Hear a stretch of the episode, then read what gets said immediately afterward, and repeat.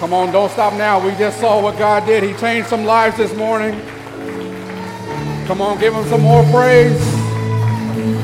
If you still believe he's a chain breaking God, why don't you shout and give God some praise? He's still transforming lives. Come on, don't stop now.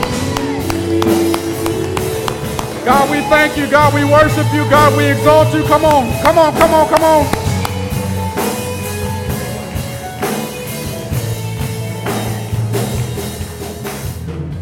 Let's pray. God, we thank you so much for the witnessing of transformed lives. God, we thank you that you continue to be a chain breaking God. That when you sent your son Jesus to die on the cross, it wasn't just to have a place to go when we die, and that's good, but it is for us to have a purpose to live for right here in this world.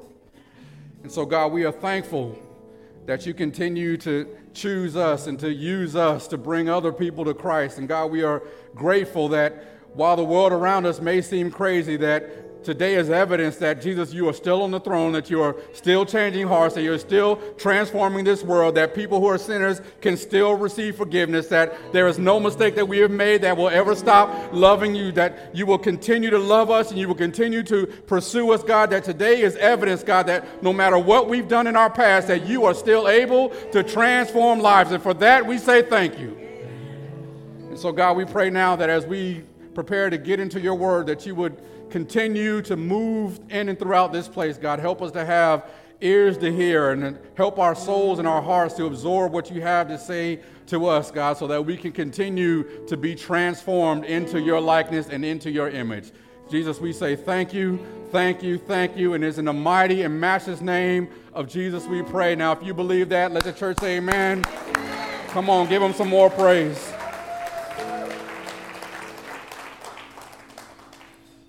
I got to tell you, there is no greater joy for me as a pastor than to hear people make a commitment to be a Christ follower and then for them to be baptized. Like what we just did, that's why we do what we do. All of your prayers, all of your giving, all of your sacrifice, all of you who continue to serve, we just witnessed this is why we do what we do. And so let that be an encouragement to you because that's why we're here. So if you're just joining us for the first time, my name is Lamar. I'm one of the pastors here. Uh, before we get into this series, just want to give you some information. In front of you, there's something in your chair called a connection card. If you can grab one of those, if this is your first, second, third time, or maybe you've been with us as a guest but you never fill one out, go ahead and fill one of those out and let us know some information about you. Also, know that even if it's not your first time, you want to pray, place a prayer request on there uh, the pastors and the elders and the prayer team pray over these every week. So just know that you have someone at this church that is really praying for you. So you can submit those. And then also, if this is your first time today, immediately following the service, we have our first newcomers lunch, and that is for those who are new to our church. Maybe you've been visiting for a while, and we want to get a chance to get to know you. And so, immediately after the service, we will meet downstairs. Someone will direct you. The lunch lasts about an hour, hour and 10 minutes. It's free, so it's free food. Don't pass that up. Child care is provided, uh, and it's just a chance to get to know me, some of the staff and elders of the church, and it's a great opportunity for you to find out more about Tri Cities if you're praying about this being the place where you want to serve. Last quick announcement I want you, if you have a smartphone, pull it out right now. I promise the usher's not going to come with a white glove and tell you to put your, some of y'all got I'm still traumatized too. if you own a smartphone, pull it out right now. Go to your app store, search Tri Cities Church, T R I dash Cities Church, and you can now download the Tri Cities Church mobile app. You can download that. So it's on all platforms for your iPad. If you're an Android user, I'm praying for you, but we still have, we still made the app available to you too. There are two great concerns I have as a pastor those who don't know Christ and those who are not iPhone users. Anyway, I, I pray for both daily. So go ahead and download that and, and subscribe for the notifications. It's a great way to keep up with what's going on in the church, uh, a way that we can communicate with you. You can listen to all the sermons on there. Uh, the, the, church calendar will be uploaded there. Everything that you need to know about Tri Cities will now be in the palm of your hand. And so it's a great tool. We encourage you to, to download that. All right, so we are in week one of a new series called Live Again. And just a few weeks ago, we celebrated uh, Easter. We celebrated the resurrection, and we celebrated by giving you, if you weren't here, go back uh, to download the app, or you can go to the website or to iTunes podcast, and you can listen to that message where we talked about very systemically walking through why we believe what we believe about the resurrection.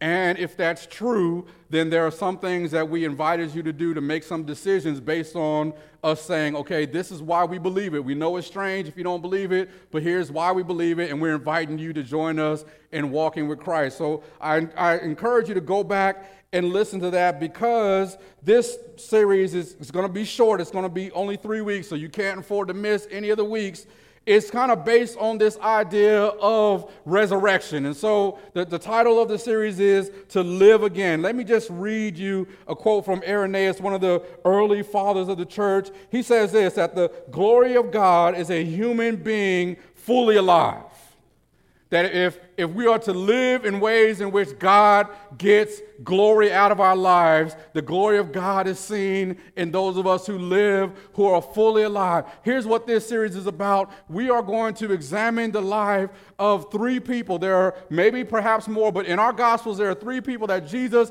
actually resurrected before his own resurrection. And we want to look at their lives and see maybe are there some things that we could learn about being fully alive. Here's why I love this because Paul says this in Philippians chapter 3, verses 10 and 11. He says something that I love. He says this in chapter 3. He says, uh, I want to know Christ and experience the mighty power that raised him from the dead.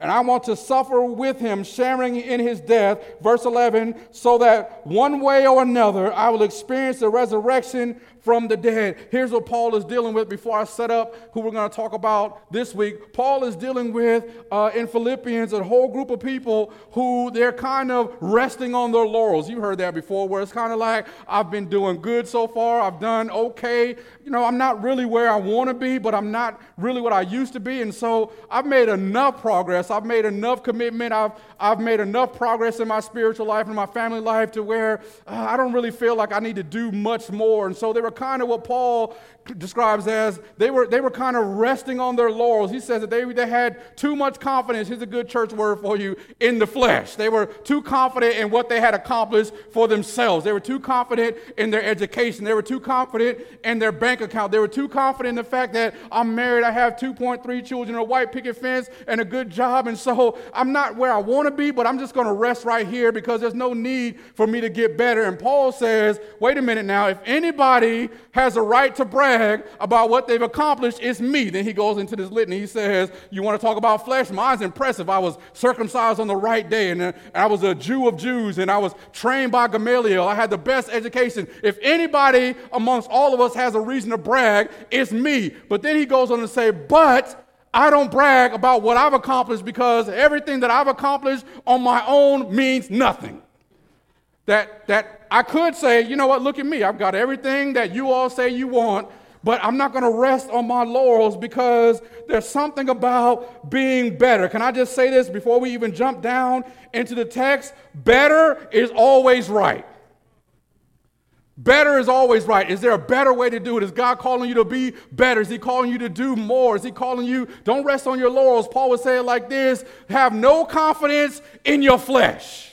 I don't care what you've accomplished, you can always get better. You can always grow more. There's always a life that God is calling us to. Better is always right. Can I just make a confession? Um, so uh, last week, I'm probably on day eight or nine, uh, I started a new uh, workout, uh, and I actually had to call the police because I swear to y'all, my trainer tried to kill me. Like I filed a police report and everything. No, get him because this is not of God. He tried to kill me. Arrest that man. And um, so, so I started doing, some of you have heard this before, and I've done it years ago, and I kind of, uh, because years ago I got in shape, and then I kind of just rested on that, and I got out of shape, and so uh, I started back working out, and I started doing CrossFit, and some of y'all seen last week where I could hardly move. That's why I couldn't hardly move. I couldn't sit down because I was sore. And here's one of the things that I learned uh, doing this new workout. Uh, the first day I went in there, and I should have known this, we, we start working out, uh, they have something on the board and you start doing the workout and, and then you get a sweat going and my heart rate is like at 168. And then they were like, all right, now that you lose, let's start working out. I said, I thought that was a workout. No, no, no, that's to get you loose.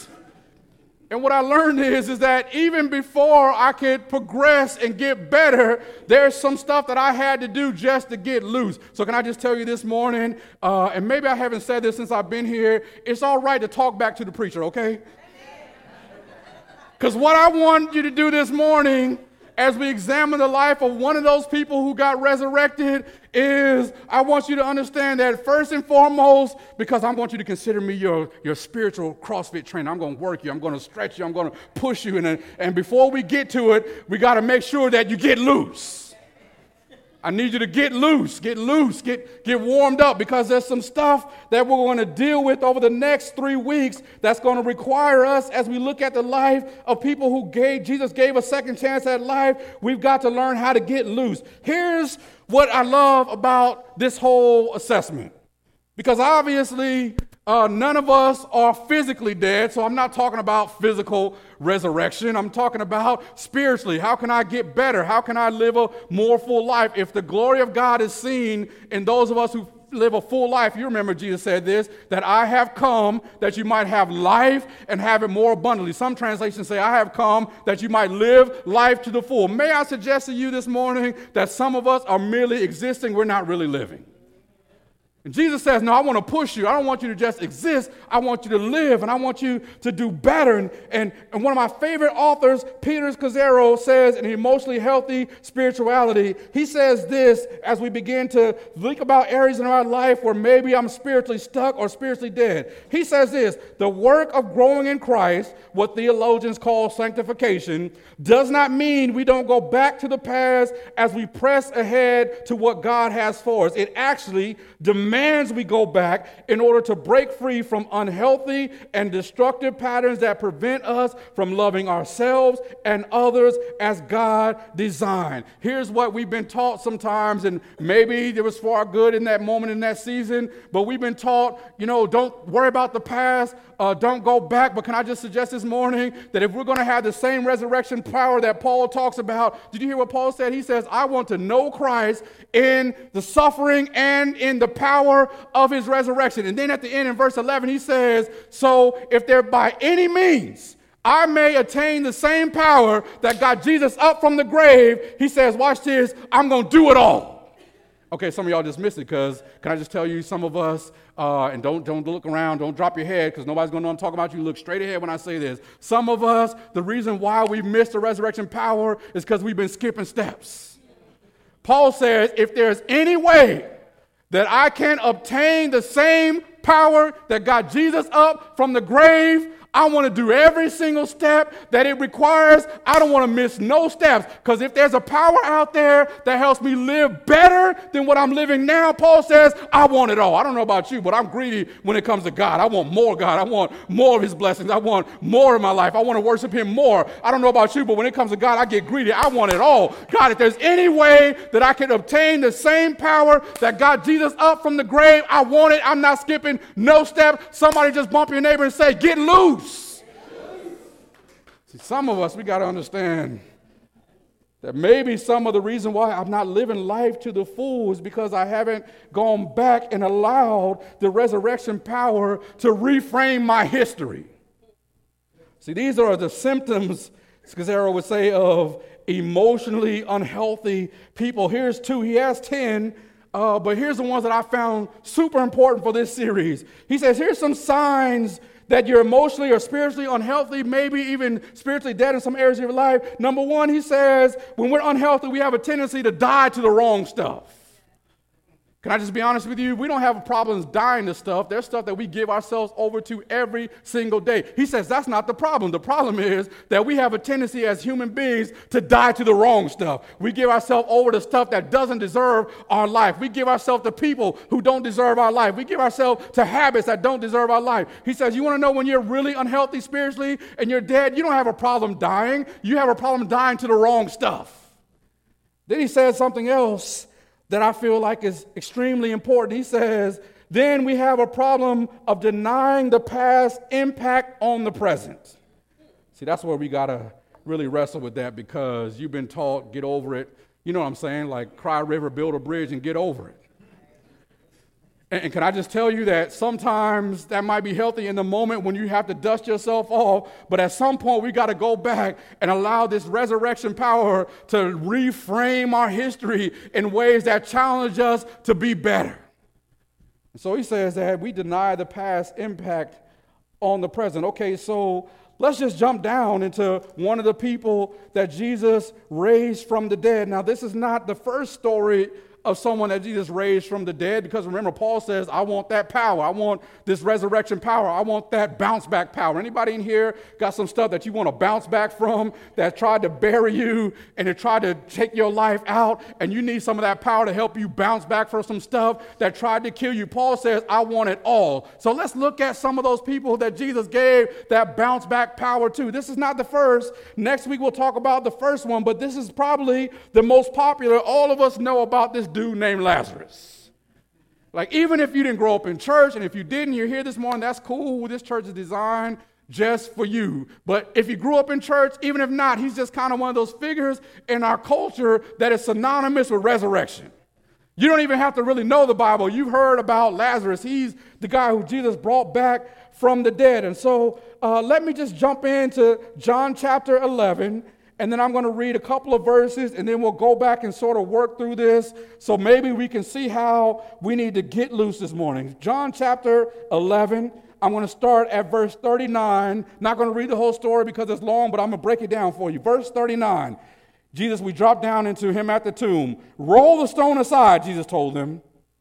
But Martha, the dead man's sister, protested, Lord, he has been dead for four days. The smell will be terrible. Verse 40, Jesus responded, Didn't I tell you that you would see God's glory if you believe? Let me just parenthetically pause. That kind of reads like how you told your children something several times and they keep asking you questions or they haven't done what you asked. You know what I'm saying? So you got to read it in that context. Jesus says, Didn't I tell you? You know how it is, parents. Didn't I tell you to clean up your room? Didn't I tell you to finish your homework? Didn't I tell you? Obviously, Jesus had already had this discussion with them before, and he's getting a little bit annoyed at the fact that you should know this. I already told you. Didn't I tell you that you would see God's glory if you believe? So they rolled the stone aside. Then Jesus looked up to heaven and said, Father, I thank you for hearing me. You always hear me. But I said it out loud for the sake of all these people standing here so that they will believe you sent me. And then Jesus shouted, Lazarus, come out. And the dead man came out, his hands and feet bound in grave clothes, his face wrapped in a headcloth. And Jesus told them, Unwrap him and let him go. A couple of other versions say, Jesus said, Lazarus, come out. And it says that Lazarus, as a cadaver, made his way out of the tomb. And then Jesus said this loose him and let him go. Why is that important? Because, can I just be honest with you? Some of us, Jesus has already called us out of that grave. We sang it this morning. You came out of the grave when you gave your life to Him. But can we just be honest? I'm going to bowl down your lane this morning, just look straight ahead. Some of us have already been raised, but we're still bound. He, he, he's up He's responded to the call, but Jesus said there's one more step that just because you've been raised doesn't mean you're yet free. And he says, Lazarus, come out. So you know the story. The story goes on. Can I just give you a little bit of context this morning? The story goes that Jesus was hanging out with his homeboys and you remember they said that, that one of the messengers sent word to Jesus that Lazarus was dead. Now you got to understand something about Lazarus and Jesus had a tight relationship. Lazarus and Mary and Martha, those were his homeboys, his homegirls. They were, they were cool. I don't know if you even knew this, that as Jesus traveled, he used to stop in Bethany at Mary and Martha's house because that was kind of like his little respite. That's how tight they were with that. When Jesus was out doing ministry and he needed a place to just lay his head and to gather himself, he went, you remember remember the story. Mary and Martha invited him over, and they were cooking, and Mary was just chilling at his footsteps, and Martha was cooking for him because that was a regular occurrence that Jesus hung out. This just lets you know how tight they were. They sent word to Jesus and says, Jesus, the one you love, is sick. You know, the guy who's your homeboy, this is, you're, you're tight with him. You stay at his house. That's sort of your ministry headquarters. And Jesus received word that Lazarus was sick. And Jesus loved Lazarus and his sisters. Don't get this twisted. This is somebody that he didn't just know casually. This was his boy. This was his man, 100 grand. They were homeboys. He loved Lazarus. This is his man. I, I, I love Lazarus. And Jesus decides, watch this to stay two days past the bad news. Wait a minute. I thought you loved this guy. You mean to tell me you got word that your homeboy is sick? Come on now. We see you out here healing everybody else. You, you know, I don't know if you noticed this, but Jesus sort of has this track record with the people who are the closest to him. It seems like he didn't really do for them, like, okay, y'all looking at me like I'm funny. Let me give you some more Bible. You remember his cousin John when he was locked up in prison? And John said, Send word to Jesus, are you the one or should I wait for another? Why did he say that? Because, come on, Jesus, we cousins. You would think you would break me out of this joint. After all, I'm preaching and teaching for you. And you left me in here locked up. See, Jesus kind of has this track record that sometimes the people that he's close to, he lets them go through stuff. Don't miss that. Because some of you think that just because you're going through something, that God doesn't love you, that God is not close to you. But sometimes, if you read the biblical text, it's the people that are closest to Jesus that he allows them to go through some stuff. Because after all, didn't I tell you? That you would see the glory of God if you just believe. And sometimes the reason why you go through stuff is not because you've done something wrong, is that God might be trying to use you to prove something. This is the guy that he loved. And it says that he waited two days past the bad news about Lazarus. Did I mention that when the word came to him, it says he was deathly ill? He wasn't sick with a cold. He's on his deathbed. Hurry up, Jesus, get on the scene and do that stuff that you've been doing for everybody else. After all, you do love him, don't you? Jesus waited for two whole days. And if you calculate the distance and travel time, Lazarus actually, by the time the word got to Jesus, would have already been dead. In the process of them going to meet Jesus, to give the news, before they even got to Jesus, Lazarus was already dead.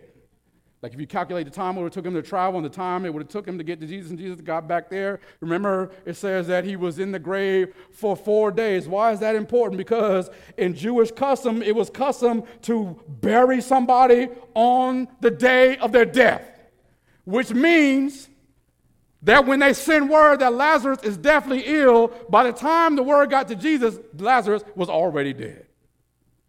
And Jesus still waits two days and takes his time. I don't know about you. Can I just give you a moment of pastoral transparency? Does it sometimes feel like God's just taking his sweet little time? And like, am I the only one who feels like that? Like, okay, God, I've been praying about this for 10 minutes. Get on it. That was the best 10 minute prayer I ever did in my life. By the time I get up on my knees, I want heaven and earth to move.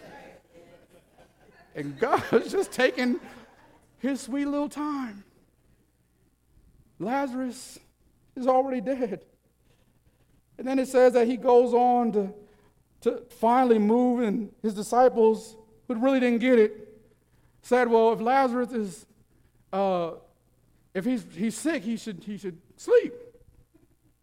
And he'll feel better. They must have been from Georgia.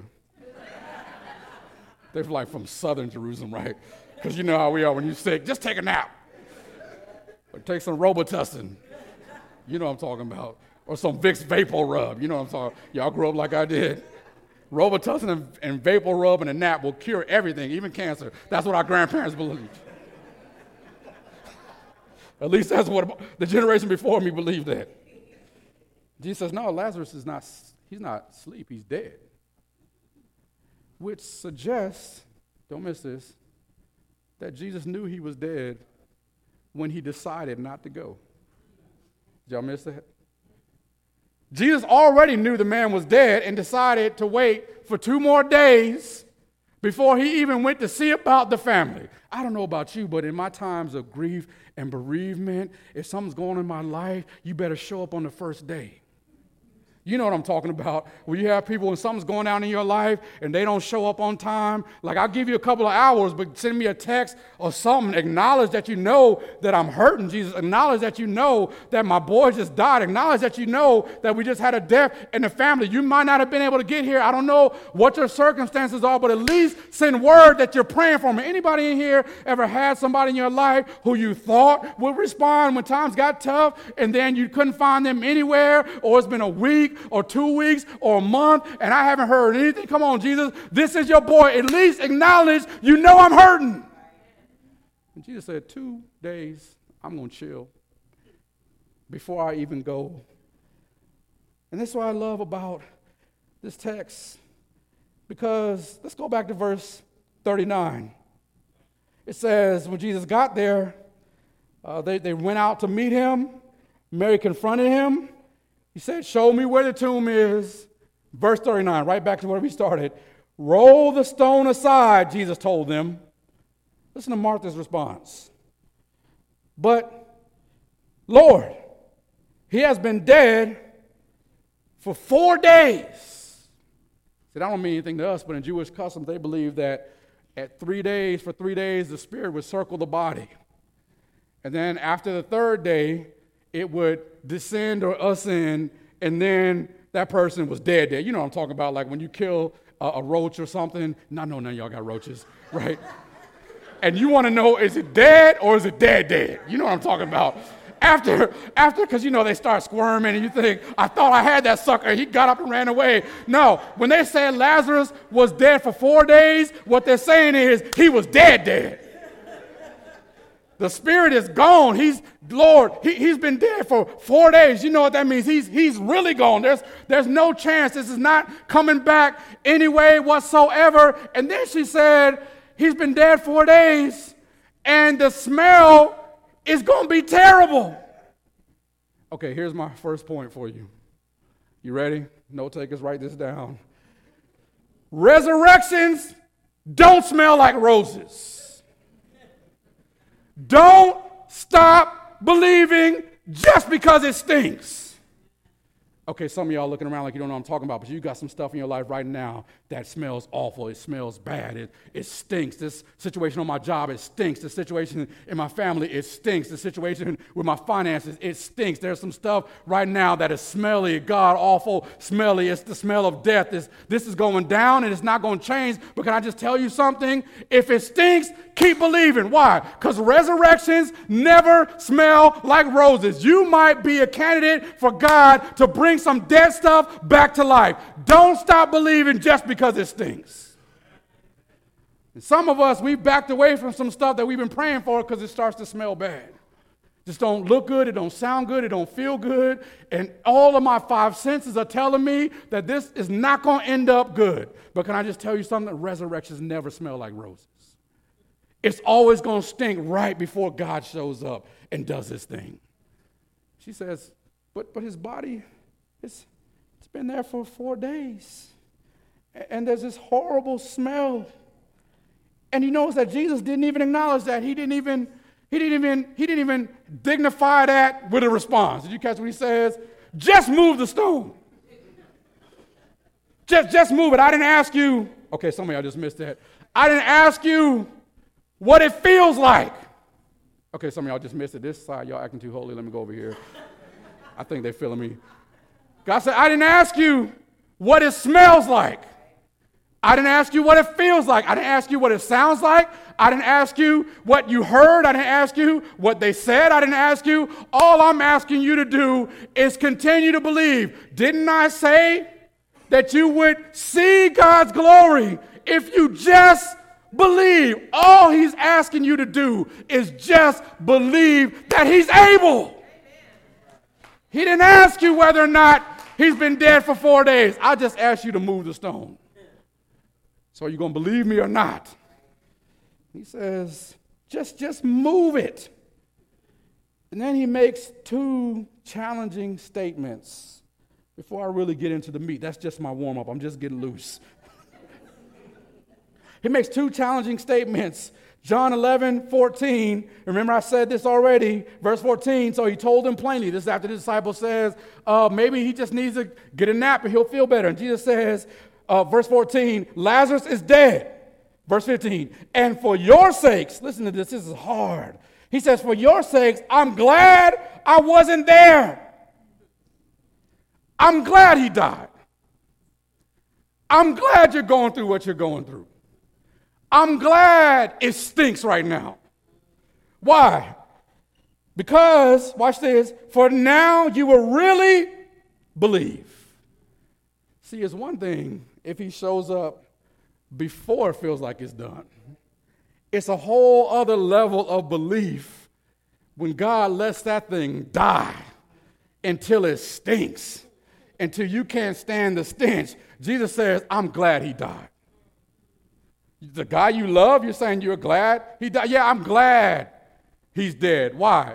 Not because of him, but because, okay, some of y'all missed it. Let me go, let me go to verse 41 when he says this in front of the tomb. He says, So they rolled the stone aside. Then Jesus looked up to heaven and said, Father, Thank you for hearing me. Verse 42, you always hear me, but I said it out loud. Watch this. For the sake of all these people standing here, so that they will believe you sent me. Can I just pause right there? What if God let you lose something just so he can give it back to you so that somebody else can watch what he's doing in your life so that they will believe? Sometimes the stuff in your life stinks, not because it's about you, but because God is trying to prove something to somebody somebody who don't believe in him.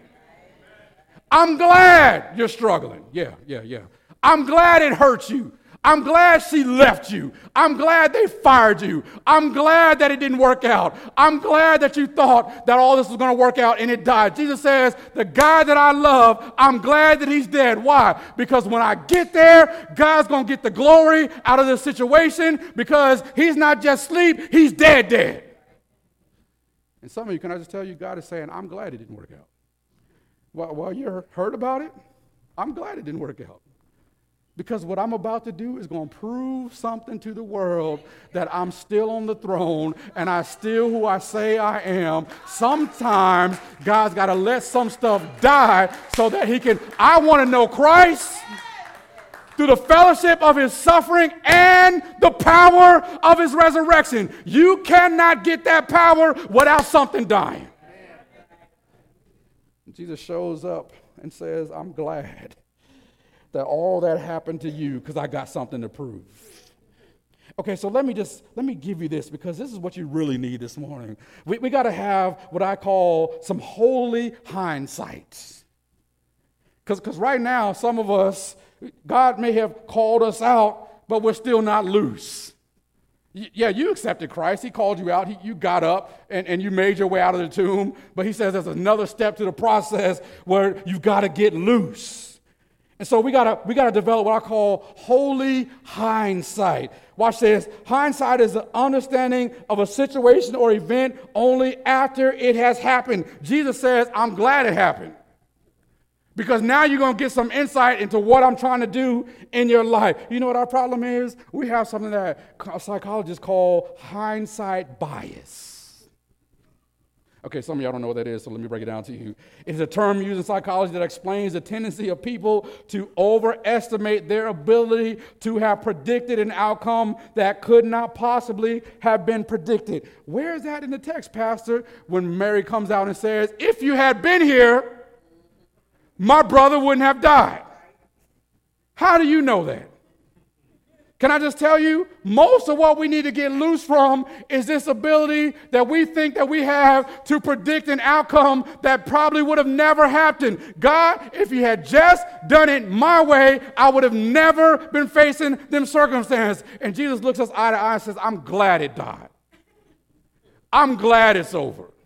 See, you can't see it right now because you have what's called hindsight bias. If you would have been here, this never would have happened. You know why that's detrimental to you getting better? Because most of us spend our time, watch this, struggling with the woulda, coulda, shouldas. And you're up, but you ain't loose. There's some stuff he's called you out of, but you're still bound. Because if he woulda, and if I coulda, and if they shoulda, and if this woulda happened, and if that woulda happened. And he says you got up, but you ain't loose. Because you're still tied to what woulda. Jesus, if you had have done B or C, or D, you know what I'm talking about. Come on now, feel me? Where I'm still tied to, to what happened because I can't let go and allow God to give me some holy hindsight. It's, it's this bias I have. And so there's two things, and I'm going to get out of your way, that we can learn from a lesson from Lazarus on how to get life and to get loose. Watch this. Resurrection is a radical reorientation of life. Once you've been on the other side of death and God has called you, remember Paul said in Ephesians chapter 2, you were dead because of your sins, and because of Christ, not through your works, you were resurrected, you were brought back to life. And once you've been on one side of death and you come back, it reorients your entire life. Life is not the same when Jesus calls you out of that grave. It is a radical reorientation of everything in your history. So, can I just tell you this? Here's number two. I gave you number one a long time ago. You got to go back. In order for us to get loose, number two, we got to break the bias barrier. that, that Mary said, and can I just say this? Because Lazarus was dead. And, and so let's, okay, here's where we're going to get real. Sometimes the, the reason why you have a bias or the reason why you think you could have done it better or you think that how God played that situation out is not correct is because it might not even be you. There's other folks around you that you are biased because of their perspective. Okay, some of y'all just missed that.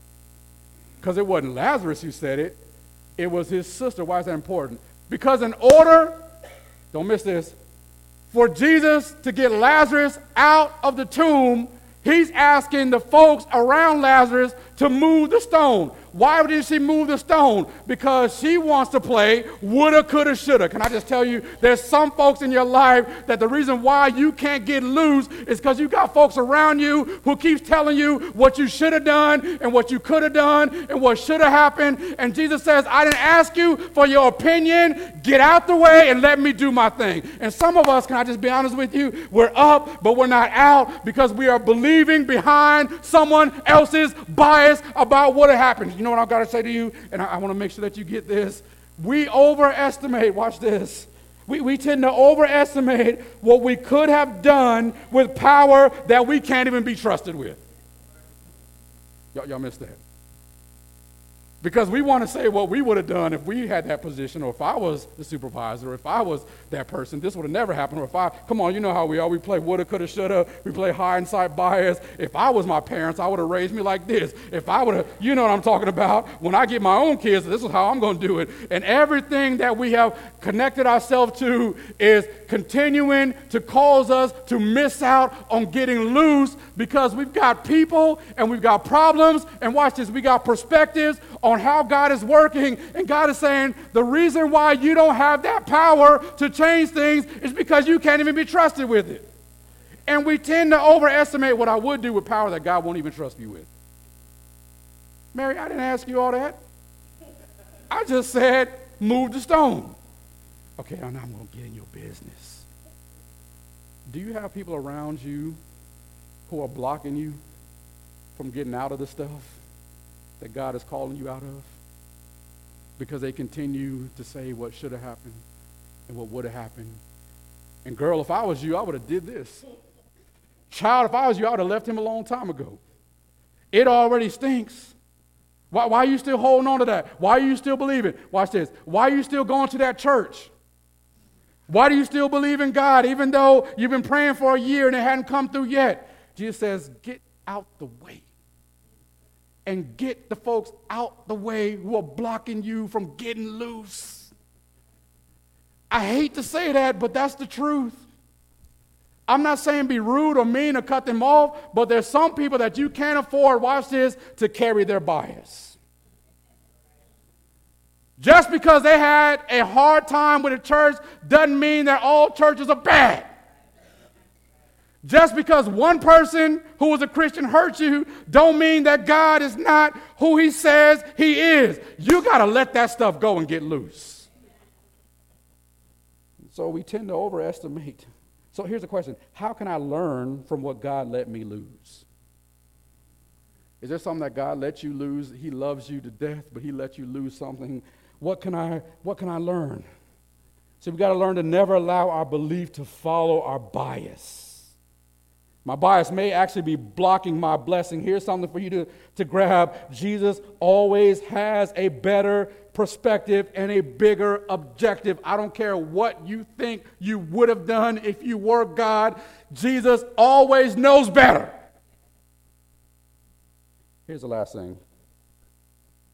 So you got to break, break the bias barrier. Number, number three, have the humility to hear. God and others. Do you notice that Lazarus wasn't living, but he was still listening? Some of y'all missed that. He, he wasn't living, but he still heard when Jesus called him. C- can I just tell you something? Some of our problem is can't nobody tell us nothing. Not even God. And the reason why I'm not loose yet is because I stopped listening. Lazarus was no longer living, but he never stopped listening. I don't care what you've been praying for that hadn't worked out. It stinks. Everything is upside down. Don't you dare stop listening for the voice of God. Because even though he wasn't living, he never stopped listening. And some of us, can I just bow down your lane? Our problem is can't nobody tell you nothing, including God. You think you know everything, and God is calling you to get loose. Some of us, self included, sometimes we don't listen. There are people in your life who may be telling you something you need to do, but you won't listen. Maybe God is telling you what you need to do to get loose, but you won't listen. Can I just say this? If you want to stay dead, stay defensive. You want to stay dead? Keep being defensive. Every time somebody tried to tell you something, every time God tries to correct you, every time something happens, well, that's not me. Well, I would have done it this way. Well, it, and Jesus saying, shut up, get out the way, move the stone, and listen to what I'm trying to tell you. If you want to stay dead, keep being defensive. The tomb can actually teach you, watch this, humility. I'm glad that it died. Why? So that you can now see this resurrection power that only comes from God. See, some of us, we need to allow our tombs to teach us something. And we're not loose because we're still talking about what I would have, should have, and could have done. If I was in charge, I would have done it this way. And Jesus said, that's not getting you anywhere. You are still bound. Let it go and learn something. Here's what I love about the interaction between uh, Jesus and Mary and Martha, uh, they said, he said, don't you know that, that everyone's going to be, yeah, I know about the resurrection. You remember this in the story. I know about the resurrection. And Jesus says, I am the resurrection. It's, it's not an event, it's a person. It's me. And if you let go and let me do my thing, stop being biased, stop letting people feed you false information, stop hanging on to stuff of how what you would have, should have, could have done. Let your tomb teach you something because you are eye to eye and nose to nose. I am the resurrection. Let it go. Get loose. Let me fix it so that when I raise it up, God will get all the glory. Let's pray. God, we thank you for this opportunity, God, to, to hear your word and to help us to understand what it means to live again. And so, God, I pray if there's anyone under the sound of my voice this morning who's struggling with that, first, God, I pray that if they haven't first given their life to your son Jesus, that they would make that decision right now. They can do it right there in their seat you and them, one on one. But then, God, there are those of us who we have responded to the call to get up from the grave, but we're still bound. There's stuff in our past, there's stuff that people have said that we continue to hang on to because we think we could have done it better. But allow us to let our tombs teach us something so that we can realize that For even those whom you love, you let stuff die just so you can prove something to us and to those around us that you are the resurrection, you are life.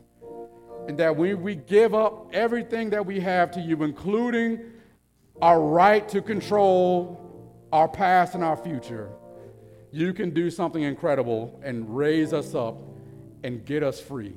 God, we thank you for this opportunity to now observe communion and to give. And we pray, God, that we do so in response to your word. And we pray this in Jesus' name. Amen. If this